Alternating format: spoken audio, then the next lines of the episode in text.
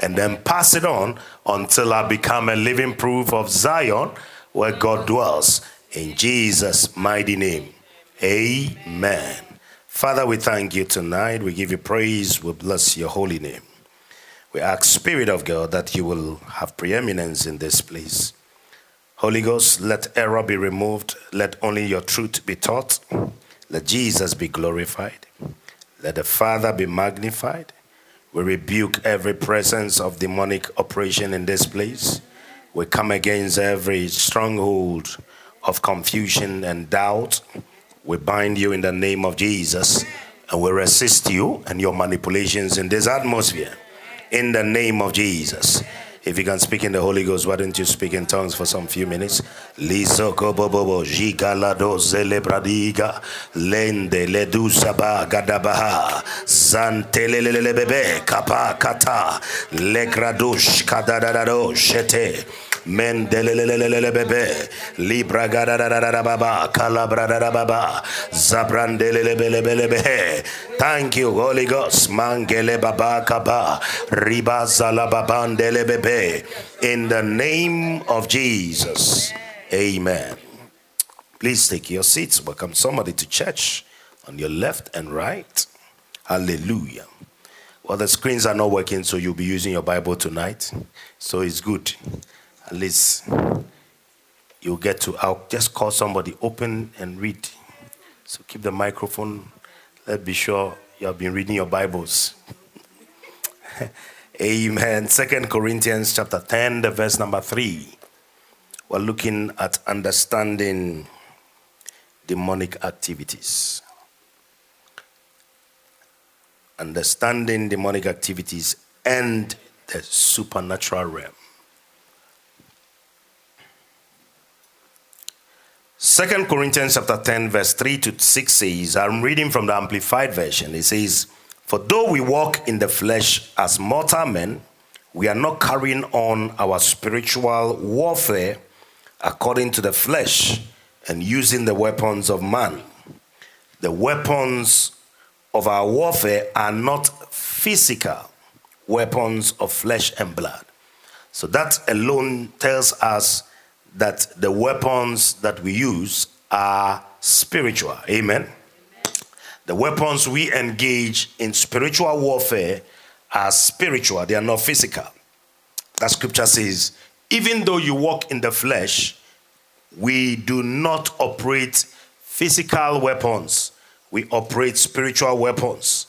For the weapons, this is the weapons of our warfare, which means also there is warfare.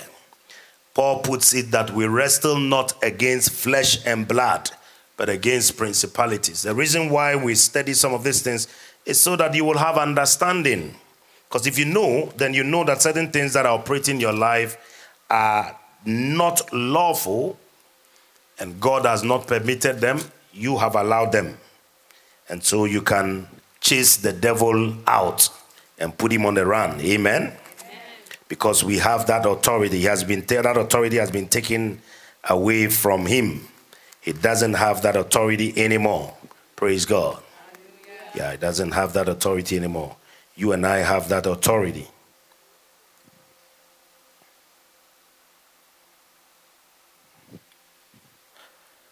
For the weapons of our warfare are not carnal or they are not physical weapons of flesh and blood our weapons are divinely powerful.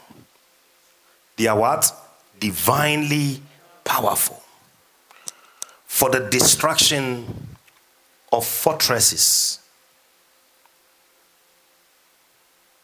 They are divinely powerful. For the destruction of what? Fortresses. Wow. We are destroying sophisticated arguments and every exalted and proud thing that sets itself up against the true knowledge of God. And we are taking every thought and purpose captive to the obedience of Christ, being ready to punish every act of disobedience when your own obedience as a church is complete. Hallelujah. So, part of our spiritual warfare is our own obedience must be complete. Then the Bible says we will what? Punish every act of disobedience. Every act of disobedience. So our warfare is spiritual, it's not carnal.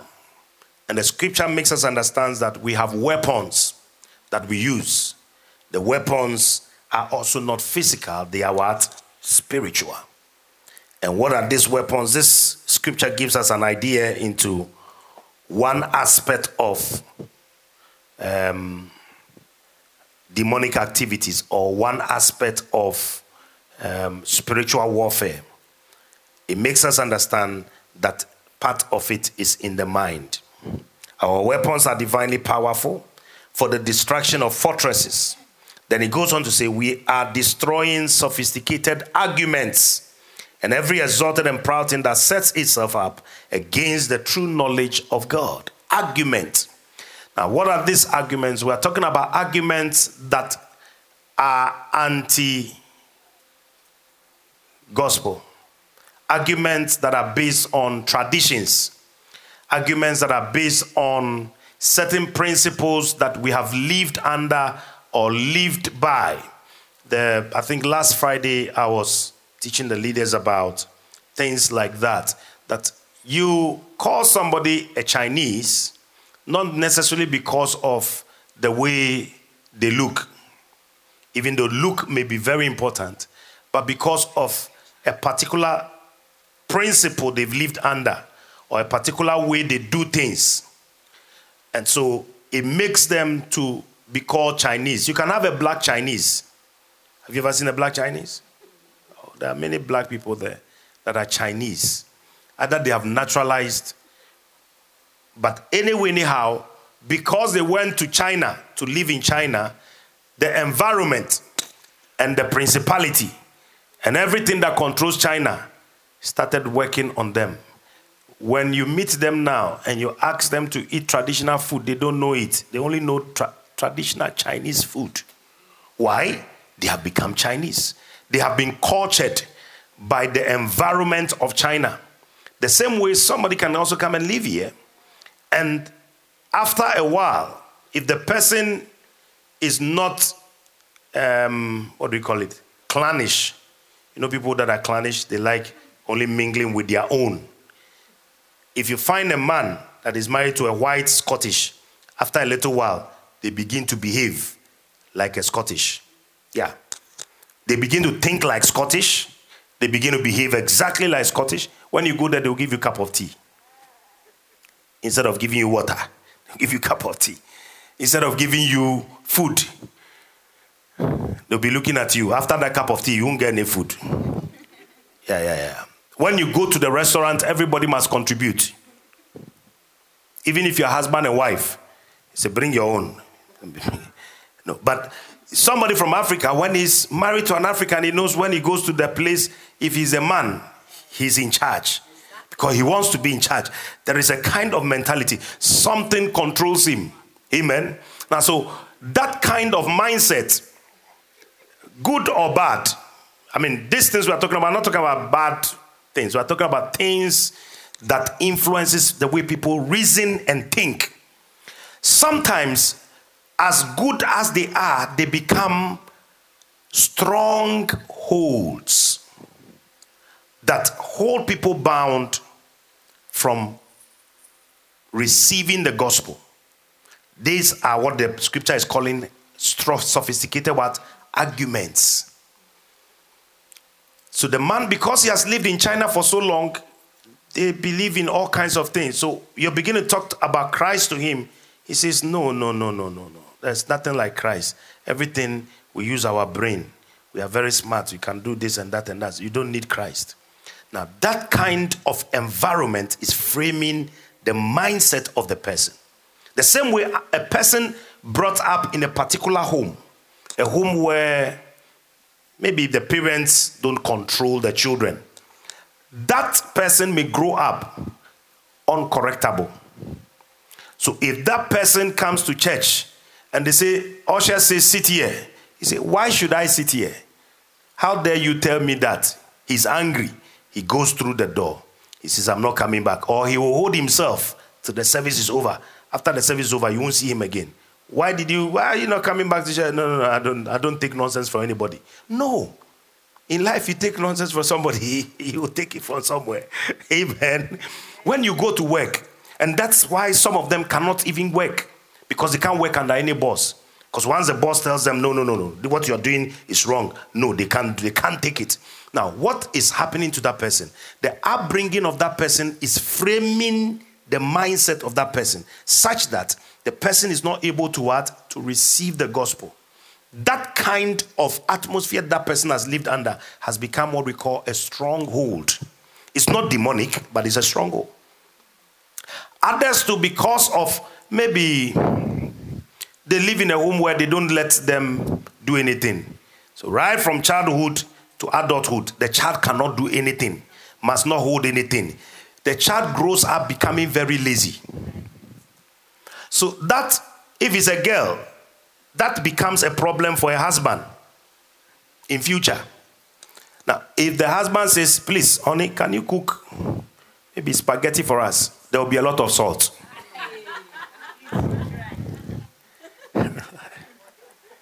God punish the devil. The devil is in trouble tonight. There'll be a lot of salt. Or can you prepare this for us? There'll be problem. There'll be a fight. Why? Because the child grew up not knowing to do, how to do anything. Now that has become a stronghold. So when you tell him to do something, no, no, I can't do it. Or you can't tell me and the kind of children we're growing, we're, we're developing, or we are growing up in this part of the world, or we are training in this part of the world, the only person that can correct them is their parents. So when they come to maybe even a church like this, you correct, no, you are not my mother, you can't correct me. Only Mrs. Ann in school and the mother or the father can correct them. But somebody else that grew up in a culture where if you misbehave in the corner, First adult will slap you. By the time you get to second, second adult is slapping you. By the time you get to third adult, you adjust yourself. So you grow up knowing that you must be disciplined. Now, why am I saying this? Somebody with that lax atmosphere of lack of discipline can grow up without discipline around them. And because there is no discipline, that becomes a stronghold and possibly can even become demonic. Why? Because the devil is very strategic. What he does is he looks for loopholes. So if the child is lazy, does not know how to wash pants, does not know how to wash dishes, does not, their houses will become dirty. Demons will feast there. Before you know it, demons are beginning to affect their mind, their brain. Before you know it, their environment alone is making them to become depressed. You would think it's a medical condition, not a medical condition the laxity of laziness has allowed satanic inroad. Or when that person cannot take correction from anybody, that person gets to the point where the person becomes rebellious. And when you become rebellious, Satan uses that as an, a tool, an advantage to work against you. So everywhere you go, things will not work because anything they tell you, you won't take. So you have to leave. And certain people, some of them what they develop is anger anger tactics. So after a while the anger is not no more normal anger. It has moved from anger to become strife bitterness. Satan finds a way to enter. So there are two things that have happened there. Stronghold of the mind but also demonic. And the scripture says we pull these things down through what? Through our spiritual weapons. And what is the weaponry? It is by ministering the true word of God to the people. And the person must be receptive to the word. Once the person is receptive, you find out that those things can break slowly. And before you know it, somebody who was not disciplined will become disciplined because the person decided to what? To stay in church and put themselves under authority. That's what the church does to you. Or somebody that is very angry because if the person sits under the authority of the word of God, the word of God begins to break that thing off you. And before you know it, you know you just realize one day you are no more angry anymore. Now, what has happened is that what has become demonic has been dealt with just by yielding to the word of God. Hallelujah. and to the teaching of the word of God. That's why staying in church, being planted in church is very important, especially where you are put under some kind of regiment, not the place where you go where nobody tells you anything. It's, a crowd. Everybody goes. You just go. The moment you finish, you carry your bag. You just vanish. Nobody will know you or nobody will see you. You know what that happens to you? What that does is that you would not, nobody is teaching you there. You are just going, just, uh, it's me that brought myself to church. If I want to go, I go. What are you doing to yourself? You are becoming, it's, it's, it's, it's, it's, it will not help you to grow spiritually. Hallelujah. It will not help you to what? To grow spiritually. Praise God. Now, great. So, we live in a spiritual world, and last week we established that the spiritual influences what? The physical. Hebrews chapter 11, verse 3.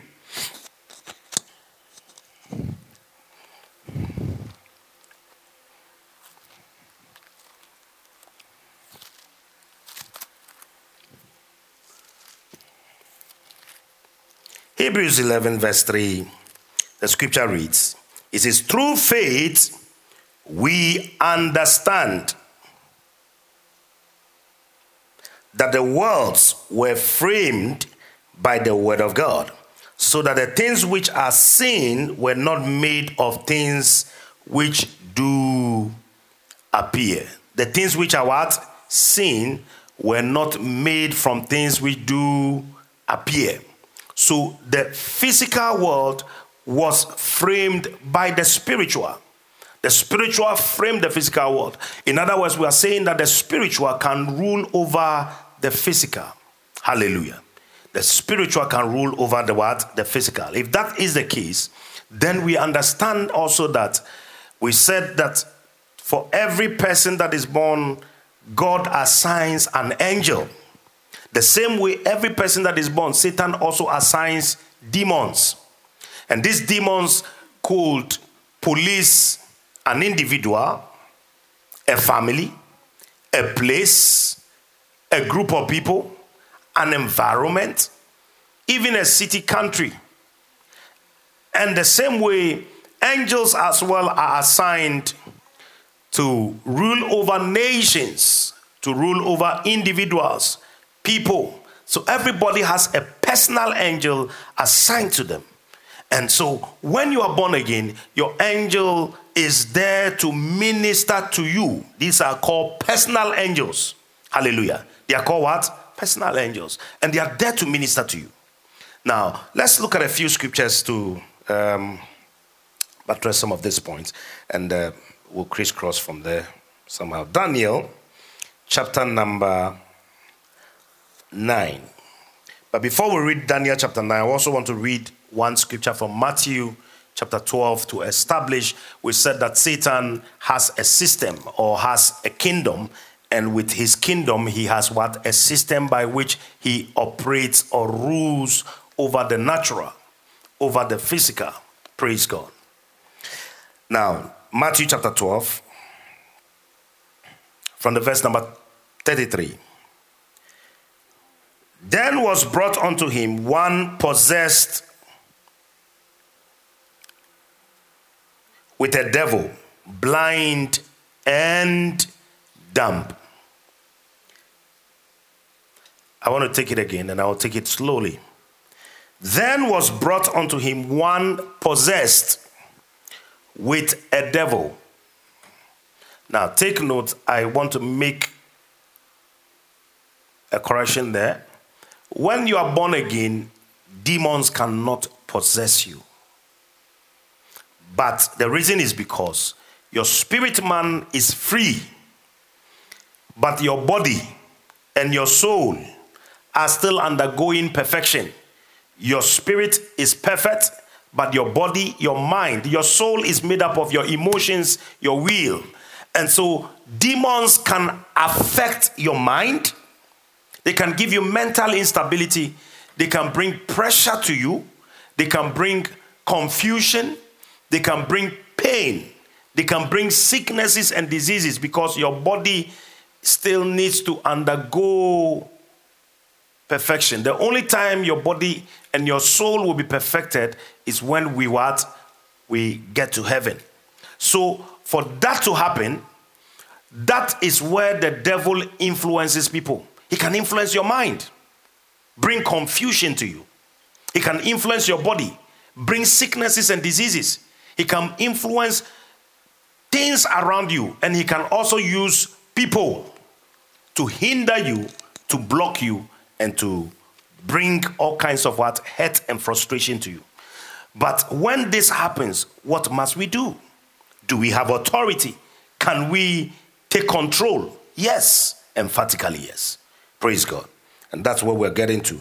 But I want us to look at the demonic and, I mean, some of the things that they do. So, this particular individual was brought to Jesus, possessed by a devil. And the devil was responsible for blindness. But not every blindness is caused by a demon. I was listening to Andrew Wommack, and he said he was praying for an individual that had an impairment in one of his eyes. So when this individual came to, I mean, he has finished ministering and ministering, and he was now, he called this guy, come forward, let's pray for you. And he prayed. Hey, he said he prayed and prayed. This eye will not heal. He said, What is the problem? Well, after a while, I think the meeting, the time for the meeting finished. So he dismissed. He said, Anybody that wants to go home can go home. But me, I want to stay here until this guy gets healed. Because there should be a problem. If the, there is a problem, it's not God, it's me or him, the guy receiving. I kept praying and praying. And then, whilst he said, he said they were praying in tongues for so long, then after a while, he heard the Spirit of God whisper to him that the guy does not need healing, he needs a miracle. So he didn't really even understand what the meaning of the difference meant. Healing, miracle. What does that mean? So, well, he kept praying in tongues. He didn't really do much about it. Then one of the pastors, associate pastors in the church, also said, Pastor, I just had a word now. God says he needs a miracle, not a healing. So then he really confirmed what he had. So he asked the guy, What exactly is wrong with his eye?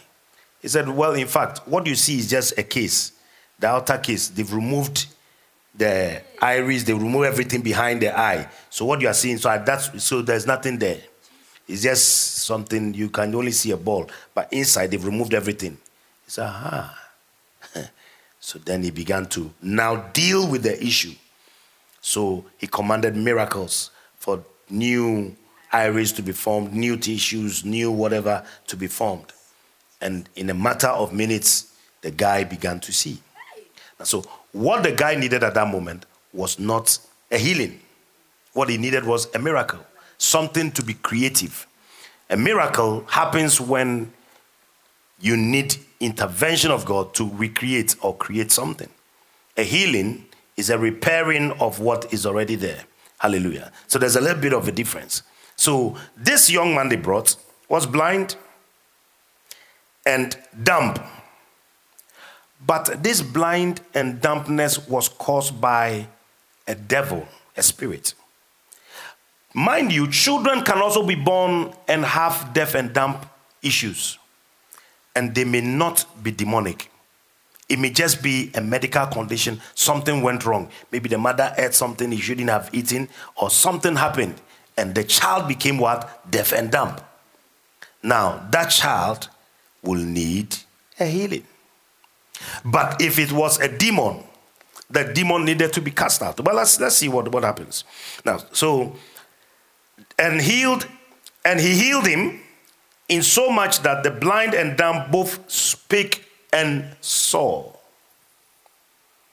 And all the people were amazed and said, Is not this the son of David? But when the Pharisees heard it, they said, This fellow does not cast out devils, but by Beelzebub, the prince of the devils. So, which means they knew that there were activities of demons or Beelzebubs or demons that can be called what? Princes. Good.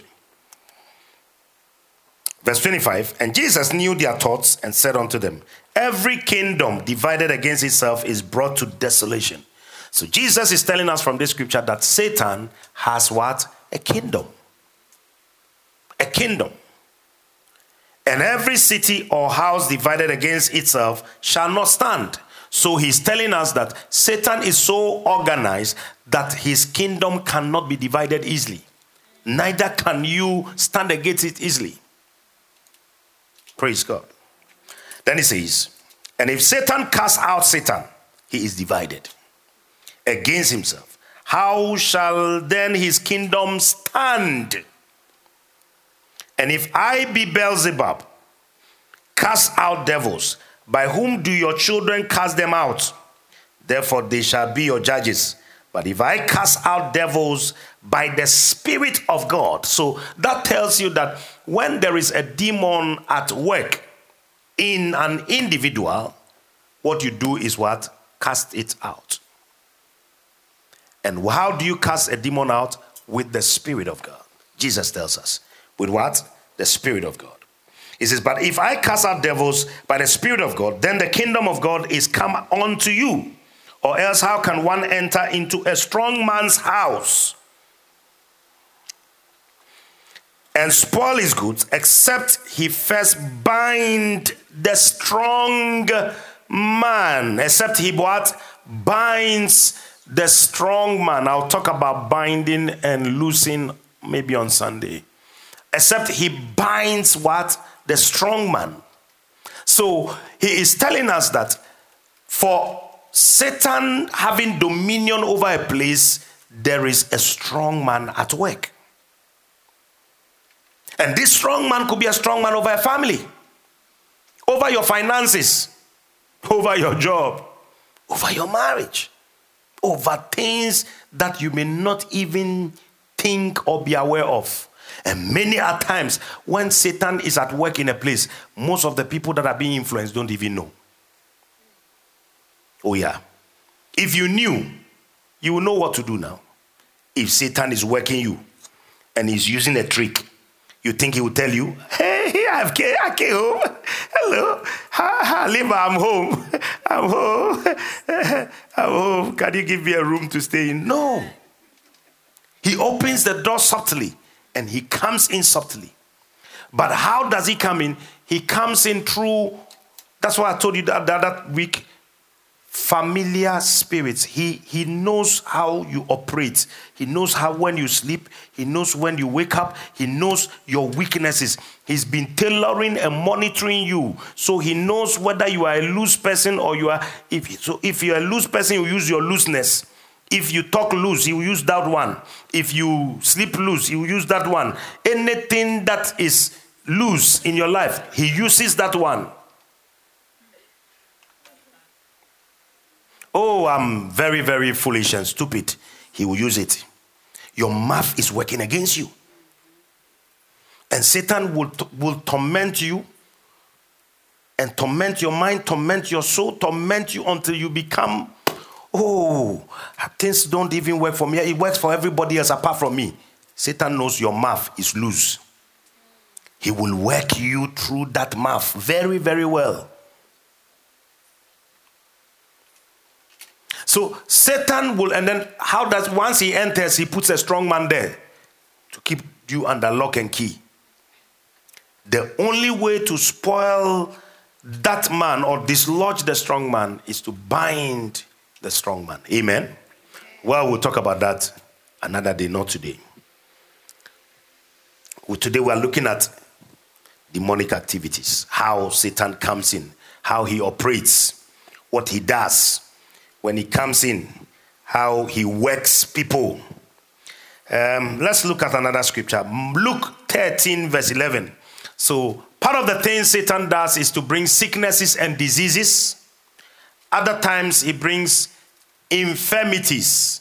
Infirmities are weaknesses, pain, distress. When people have migraine that will not go, You've used every kind of medicine, it's not going. Chances are that there is a demonic undertone. Don't play with it. Address it.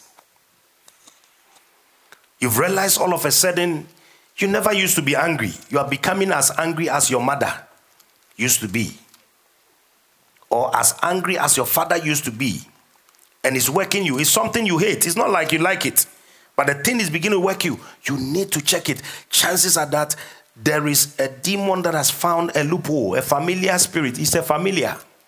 He knows that that thing is in the family, it's been planted. It works the men or the women in the family. So he begins to work in that direction. So you check it. How do you check it? Deal with that devil. Tell that devil, I am not going to be your house. Neither will I be the place of your habitation. Go out. And we are not going to be partners. Me and you, we are we ain't going to be partners. Go. Two two people cannot stay in this house. It's me. I'm the landlord of this house. Go. Praise God. Great. Luke 13, verse 11. Another time they brought Jesus. It's good to know how Jesus dealt with demons and how Jesus pointed out or taught on demonic activities. He's the best authority than anybody else. Amen? Amen. Great. Luke 13, verse 11. And behold, there was a woman which had a spirit of infirmity. A spirit of what? Infirmity. 18 years and was bowed together, which makes me believe that the woman definitely was not born like this. At some point in his life, he just felt that he couldn't straighten herself. She just realized she was just bending. And then all of a sudden, they said she has sclerosis or something has affected her bones. And before she knew it, she's now walking like this. This is how she walks. She can't be straight anymore. So she's walking like that with a lot of pain. And everybody has gotten used to her because that's how she comes to the synagogue. She's no news. Everybody knew her.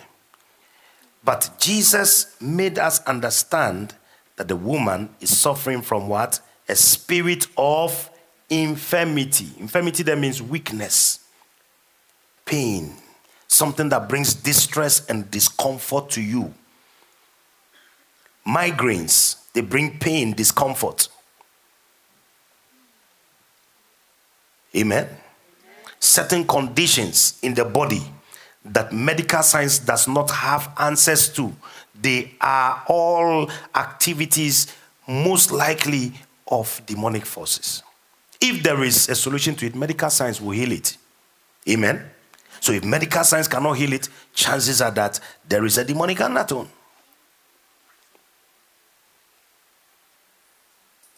High blood pressure, they only tell you you can control it. It cannot be healed. Sugar diabetes, they tell you, they give you all the medicine in the world. It's just, it's a, it's a scam. It's, it's, it's a factory. It's, it's, it's, that medicine will not heal you. It can only help control, control the factors. They themselves will tell you, the doctors will tell you, it doesn't heal you. It will only help you. So you have to live on it forever. Were you born with medicine? Were you, so that tells you something is wrong somewhere. Deal with it spiritually. Don't sit there and say, oh, this, uh, the doctors are prescribing this, it will be well. It will not get well. It will get worse. This woman's own started like this. One day she woke up, she was like this. She couldn't bend very freely. Another time, she just realized she's going down, down, down. Now she's bent over. She's walking like this. Jesus says it's a spirit of what? Infirmity. And let's see who is in charge of this spirit of infirmity. And was bowed together. So that means the woman has become like this. It's gone very, very low. Even me, I can't go down like that. The woman has gone down. It's not like he, she's like the bent, he's bent over. It's like that. So human beings walking like this. Were you born walking bent? Something is wrong. Hashtag, something is wrong. And it's a demon. So he just went to play and he just fell and his leg became one kind. Then that one kind started degenerating. Before the night, he said a uh, bone degeneration, something. Your bones are eating away. Before they know you know it, they say your organs are fighting against you. There are people that their organs fight them. There's no, no, no medicine, no medical science cannot help them. Others too, they can't eat. Others too, they eat too much. Yeah, they're becoming, becoming big like a house. No control. Others too, they can't sleep. Others too, they sleep too much. Anything that is in excess, you find out that you can't control your mind anymore. These days, you just keep falling asleep, falling asleep. was a small moment you're asleep. Check yourself. Check yourself. I'm speaking to somebody now. That devil get out of you now in Jesus' name. Every second, you just find out you are becoming dull. Is this not you? Something is taking over your body. You are becoming dull. You are just losing your personality. And things around you are beginning to are no more interesting you. You are not, there's your zest for life is no more there. Your appetite for life is dying away. You don't have pleasure for anything anymore. Check yourself. You must have pleasure. Pleasure. You must have pleasure for food, pleasure for sleep, pleasure to go and visit restaurants, pleasure to go and eat, pleasure to do things. If you're not having pleasure for anything and something is binding you, could be a spirit of infirmity. well, let's finish this thing. And when Jesus saw her, he called her to him and said unto her, Woman, thou art loosed from thy infirmity. And he laid his hands on her. So you see that one way by which you minister healing to people is through what? The laying on of hands. So when hands are laid on you, it's not ordinary. Doesn't necessarily mean you should fall or jump or cough anything. But when hands are laid on you, it's called the law of contact. Something is transmitted. The anointing by the we saw in the previous scripture that demons are cast out what? With the Spirit of God. So the Spirit of God is transmitted through contact, through laying on of hands. Sometimes you just find out that you, you are in an atmosphere where the word of God is being ministered. Because you are in that atmosphere, the demon or whatever is troubling you just leaves like that.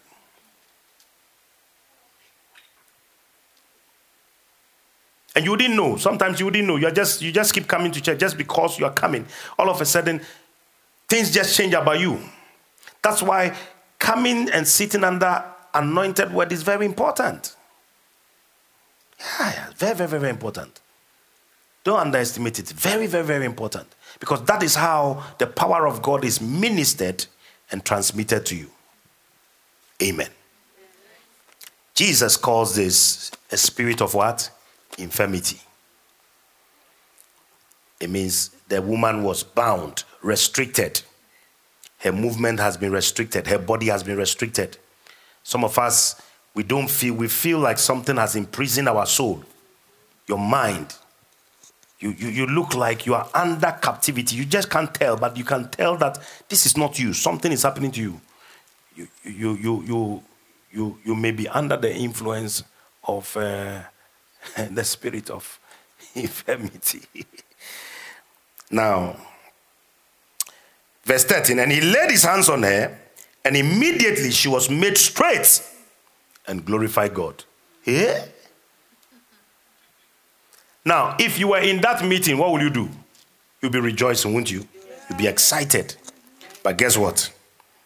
And he laid his hand, verse 14, and the ruler of the synagogue answered with indignation, with anger, because that Jesus had lay, healed on the Sabbath day and said unto the people, There are six days in which men ought to work. In them Therefore, come and be healed, and not on the Sabbath day. Mercy. The Lord then answered him and said, Thou hypocrite, does not each one of you on the Sabbath day lose his own ox or his ass from the stall and lead him away to watering? And ought not this woman, being a daughter of Abraham, whom Satan has bound,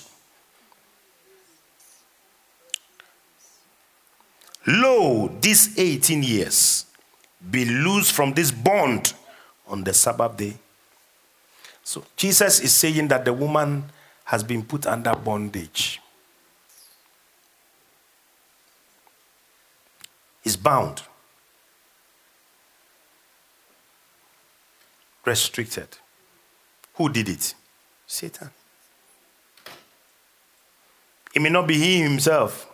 He would have used one of his demons, the demon in charge of infirmity, to put this on this woman.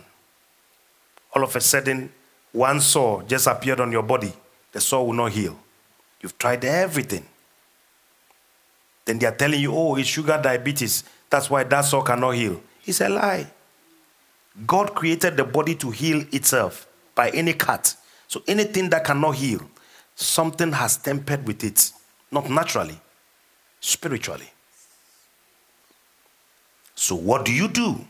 You got to deal with it spiritually.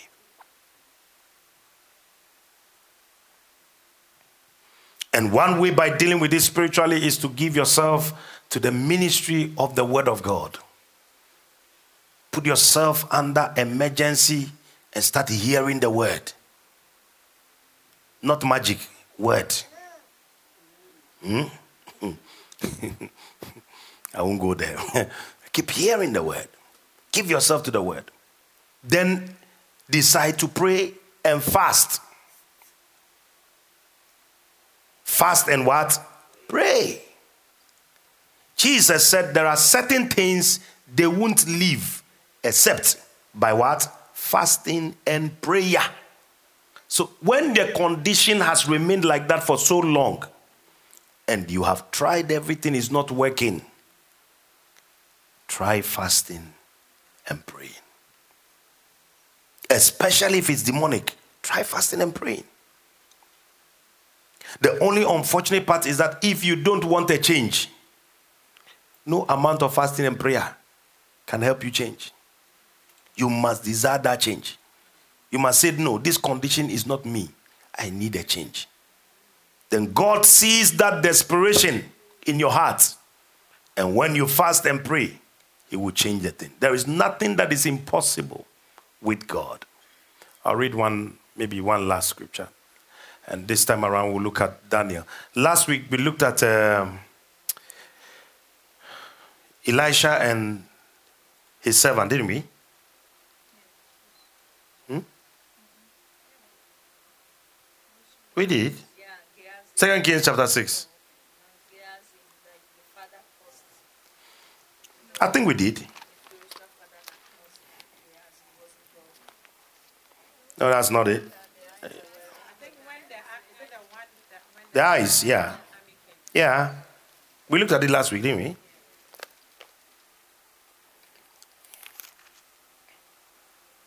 Second Kings chapter 6.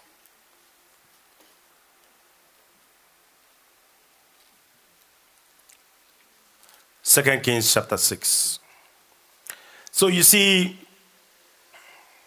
Jesus gives us an inclination to the fact that in our natural world, demons affect people, they work against people, they hinder people, they trouble people, they can trouble your life, they can make you do something.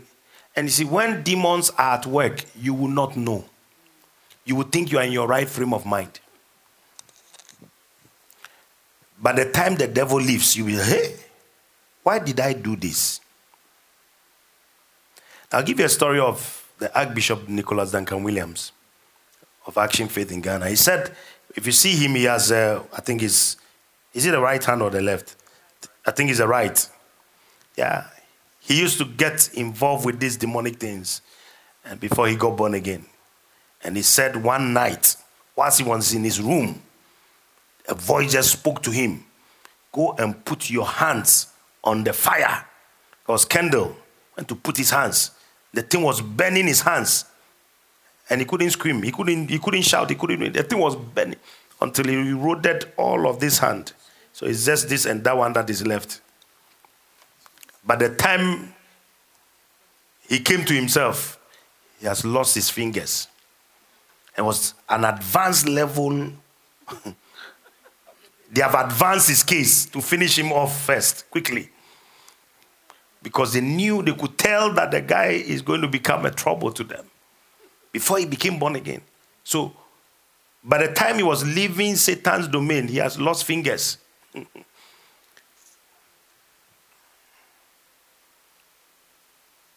but you see, I think it's the left hand, isn't it? I think it's the left. Is it the right? You sure? With the left. With the left. Uh, okay. I think I'm all right.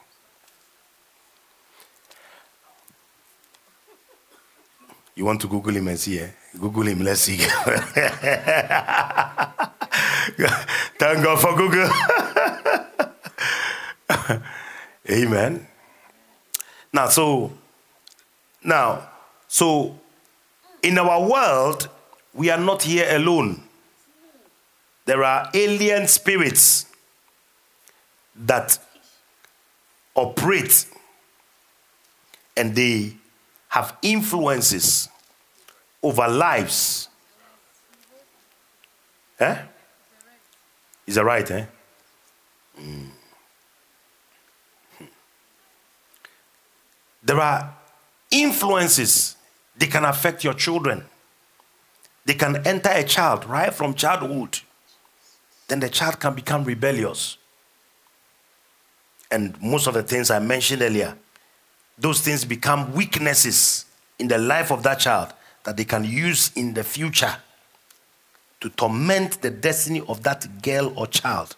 Some people cannot stay married because they can't follow instructions. They can't just come under the, the authority of a man. A man says, sit here. I say, no, I must go out. Sit here. Mm-mm. I'm out. Oh, let's do this. No, mm-mm. I do this. They are always anti, opposing everything. And it works in their life it works in their job, it works everywhere. Some people too cannot just relate with people. They have problem relating with people. And most of the time, it can start even from children. So when your children are showing wrong tendencies, don't, don't entertain it. The Bible says foolishness is in the heart of a child, the rod of correction drives it far away. Drive it away when he's a child. Before he grows up and the thing, demons take advantage of that thing and begin to torment the, child, the life of that child. Because his or her pain in adulthood will become your pain. He said that any child that goes wayward, the father and the mother will feel the pain. Why? It's a proof that you didn't raise them well. The reason is that the Holy Spirit puts you as a guardian over those children. Don't just say, oh, he's a child, he's a nice child, or oh, anything he wants, you give him. No. That certain time you tell them, no, sit down there. Shut up. Don't move. So they learn to follow what? Instruction. Not just because they are children, so no, no, anything they want. You've given a child every sweet in the world until all his teeth is gone. All the teeth have become yellow, black, blue green. You are the problem of that child. And it won't be long. You will be his or her problem in adulthood. Because by the time that child is becoming an adult, demons, familiar spirits that have seen that weakness will take advantage. Last week I told you how Satan can take advantage over you and use it Amen. Mm. Okay, let's look at this scripture. Elisha. In 2 Kings chapter 6, you said we didn't read it, so we'll read it again. I think we did. Yeah, I remember we did. We did. But let's, let's uh, from verse 8. Then the king of Syria warred against Israel and took counsel with his servants, saying, In such and such a place shall be my camp And the man of God sent unto the king of Israel, saying, Beware that thou pass not such a place, for thither the Syrians are come down. And the king of Syria, Israel sent to the place which the man of God told him, and warned him off, and saved himself there not once nor twice. Therefore, the heart of the king of Syria was sore troubled for this thing. And he called his servants and said unto them, Will ye not show me which of us is for the king of Israel? In other words, which of you is a spy? That have been telling the king of Israel our plans. When we plan in the bedroom in secret, it is revealed to him. How is it revealed? But what they did not know was that a prophet was in the house. Anything that was happening in their bedroom, the prophet was seeing. Verse 11, therefore the heart of the king of Syria was so troubled. Okay, verse 12, and one of his servants said, None, my lord, O king, but Elisha the prophet that is in Israel, telleth the king of Israel the words that thou speakest in thy chamber, in thy bed chamber. It means even if you are hiding in your bed chamber, whatever you are whispering on your bed, the prophet is hearing.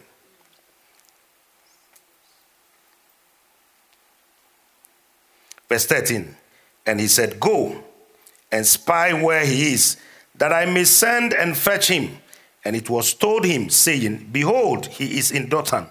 Therefore sent his he thither horses and chariots and a great host, and they came by night and compassed the city about. And when the servant of the man of God was risen early and gone forth, behold, an host compassed the city, both the horses and chariots. And his servant said unto him, Alas, my master, how shall we do? Verse 16, and he answered, Fear not, for they that be with us are more than they that be with them. And Elisha prayed and said, Lord, I pray thee, open his eyes that he may see. And the Lord opened the eyes of the young man, and he saw. And behold, the mountain was full of horses and chariots of fire round about Elijah. And when they came down to him, Elisha prayed unto the Lord and said, Smite these people, I pray thee, with blindness. And he smote them with blindness according to the word of Elisha. And Elisha said unto them, This is not the way, neither is this the city. Follow me, and I will bring you to the man whom ye seek. But he led them to Samaria. And it came to pass when they were come into Samaria that Elisha said, Lord, open the eyes of these men that they may see. And the Lord opened their eyes, and they saw, and behold, they were in the midst of Samaria. And the king of Israel said unto Elisha, When he saw them, My father, shall I smite them? Shall I smite them? And he answered, Thou shalt not smite them. Wouldest thou smite those whom thou hast taken captive? With thy sword and with thy bow? set bread and water before them, that they may eat and drink and go to their master. And he prepared great provision for them. And when they had eaten and drunk, he sent them away, and they went to their master. So the bands of Syria came no more into the land of Israel. Even the king knew that the office of the prophet cannot be joked with. When he saw the prophet, he says, My father my father. My what? My father, my father. Yeah, yeah, yeah. The, the things of the spirit are more than physical. Sometimes people become so familiar with the anointing, with church, and with everything that you think that your pastor is the same, is, is, is your co equal. no, no, no. No. No. Every revelation that took place, the prophet will reveal it to the king. And that was how he avoided damnation. But the most interesting part that I want to open your eyes to was when the servant of Elisha saw these people. Now, he was ruled by his senses. He saw by his senses. So, what he saw was what was ruling him. And a lot of us are at that realm. We think life is just what we see. So, anything you cannot see beyond now, beyond what your five senses can rationalize, you don't think that it is possible. But life is more than what we see. Yeah. Life is more than what you see. Life is the more than the physical. Life is more than the physical. And that's why I told you that life is what? Spiritual. Life is more than the physical. The Bible says he opened the eye of the servant and said, They that be with us are more than they that be with them. Which means that they were not just coming by their own volition, I told you last week. They were coming because of the demons that were moving them to come. And they came. They came. The only thing is that Elisha knew who his God was. And Elisha knew that he was not alone. You are not alone. Amen. You are not alone. Your angels are more powerful than any devil that is hatched from hell. They may try, but when they try, your angels are waiting. Don't be don't use your own mouth to incapacitate your angels. Engage them. Amen. Amen. You sense anything abnormal around you in the name of Jesus. Angels of God, I release you, dispatch you, go to work, put them on the run. David in Psalm 91 11 and 12 says what? He will give his angels to keep charge over you, that you will not dash your foot against a stone. He understood the presence of the angelic ministry. They so much interacted with the supernatural that they understood that nothing can bypass the hand of God. Nothing can bypass the hand of God. And that should be more real to you than them that were using their five senses. They were carnal men under the Old Testament. Under the New Testament, we live by the Spirit, not by our physical senses. Stop living by what you see, feel, touch, and smell. Start engaging the supernatural. Start engaging the Holy Ghost. Engage the angels of God in your battles. Amen. Well, we'll get to your microphone to ask questions if you have. Whilst I go to my last scripture, the one I wanted to read before, you interrupted me by telling me I didn't teach this one. I think I did. It means you didn't go to listen to the message again. Daniel chapter 9.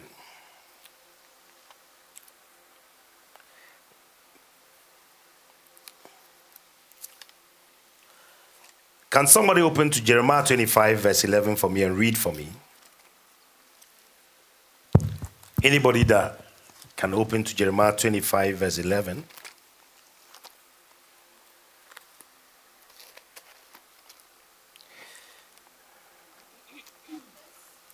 Please give a microphone for me.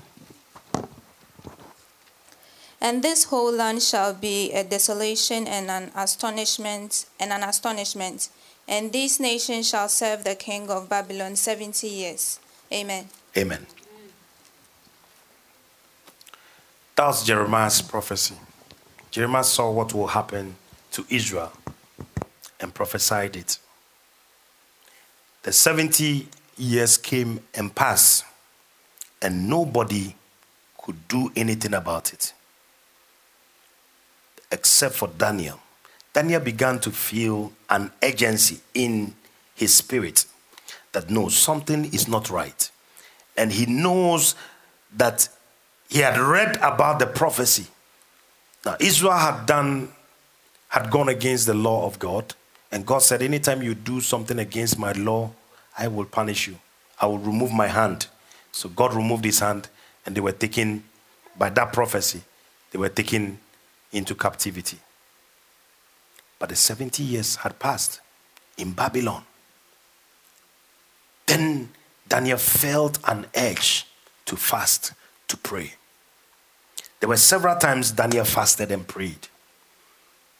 It was only once his prayer was withheld, or his angel was withheld. but other times, the moment he prayed, the angel came in Daniel chapter 9, if you read 3 and 4, the Bible makes us understand, and then all the way down. Go and read the whole of Daniel chapter 9. I won't read it because I won't have time if I need to answer questions. And Daniel prayed. The first time he prayed, answers came.